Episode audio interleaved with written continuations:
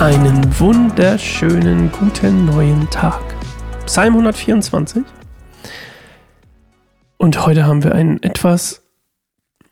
Wir haben heute eine kleine, eine kleine, wie soll man sagen?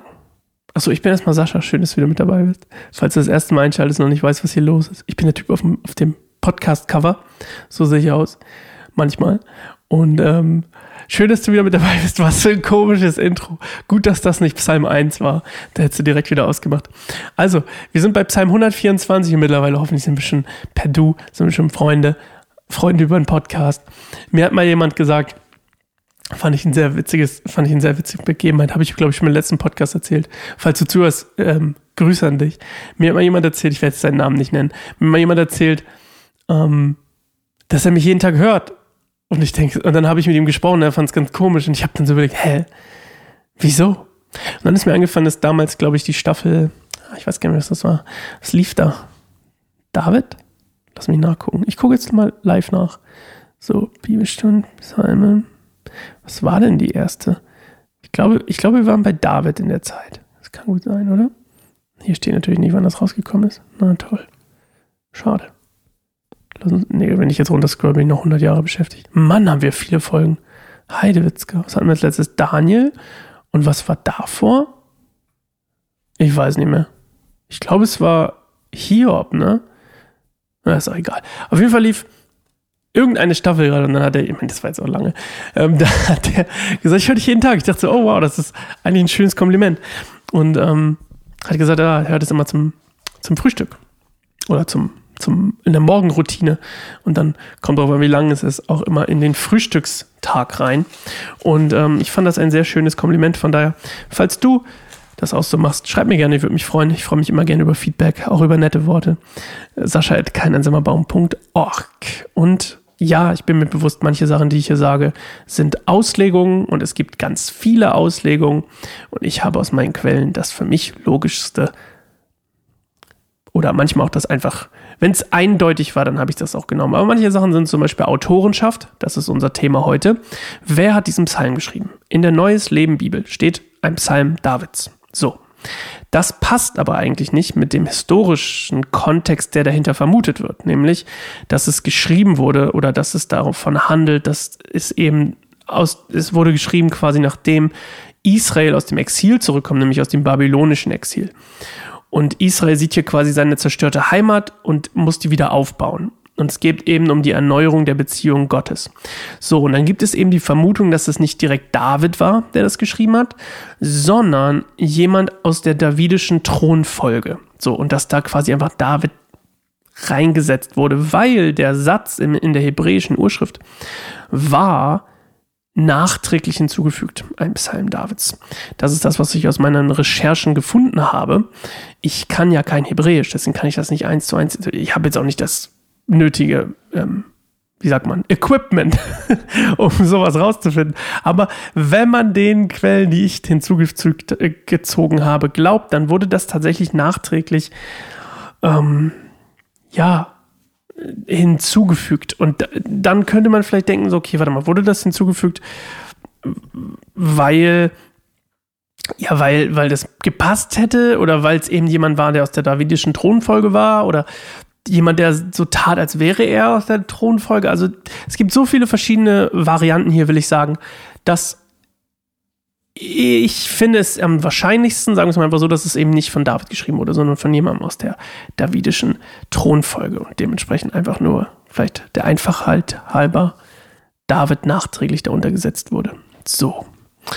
Also, tun wir jetzt einfach mal so, als wurde der Psalm nach der Rückkehr aus dem babylonischen Exil geschrieben und Israel sieht seine zerstörte Heimat und muss diese wieder aufbauen und betet um Erneuerung eben zur Beziehung Gottes und dankt dafür, dass Gott diese dass er sie gerettet hat. So, vier Minuten Gebrabbel, eine Minute Pause, dann der Psalm. Bis gleich.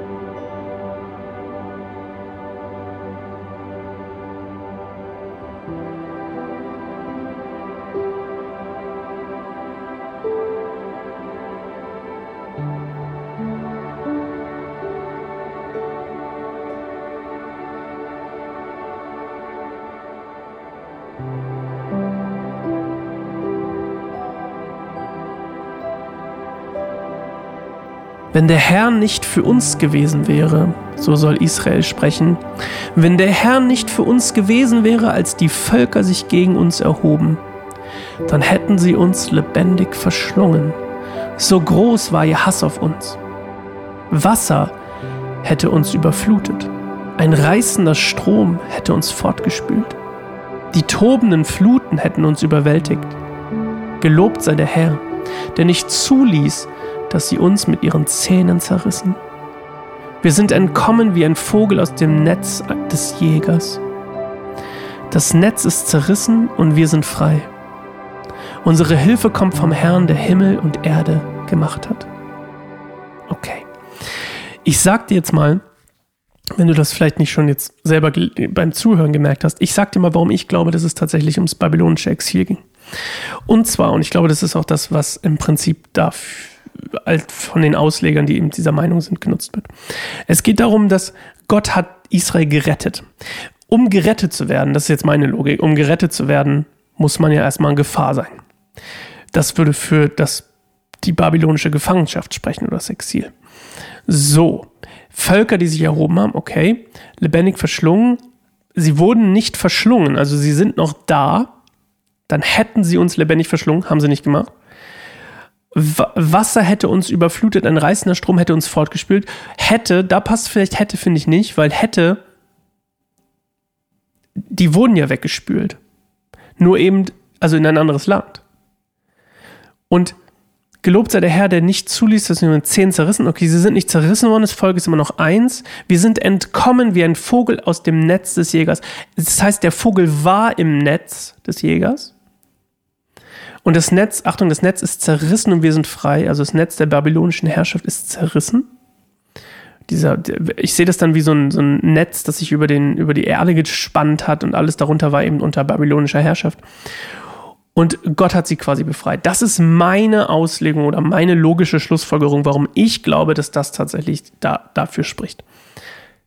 Aber das ist eben nur meine. Also immer alles ein bisschen mit einer Spur Fragezeichen lesen und das ist auch okay, dass man das tut. Es könnte zum Beispiel auch die Befreiung aus der Sklaverei in Ägypten gemeint sein. Ähm, das, ja, es passen einfach sehr viele Sachen dazu. Und das sollte man wissen und das kann man sich einfach mal merken. Aber was man auch, was, was einfach Fakt ist, Gott hat sie gerettet, woraus auch immer. okay. Wir hören uns morgen wieder zu einer neuen Folge Bibelstunde Gold und ich freue mich auf dich zu Psalm 125. Bis dann. Ciao.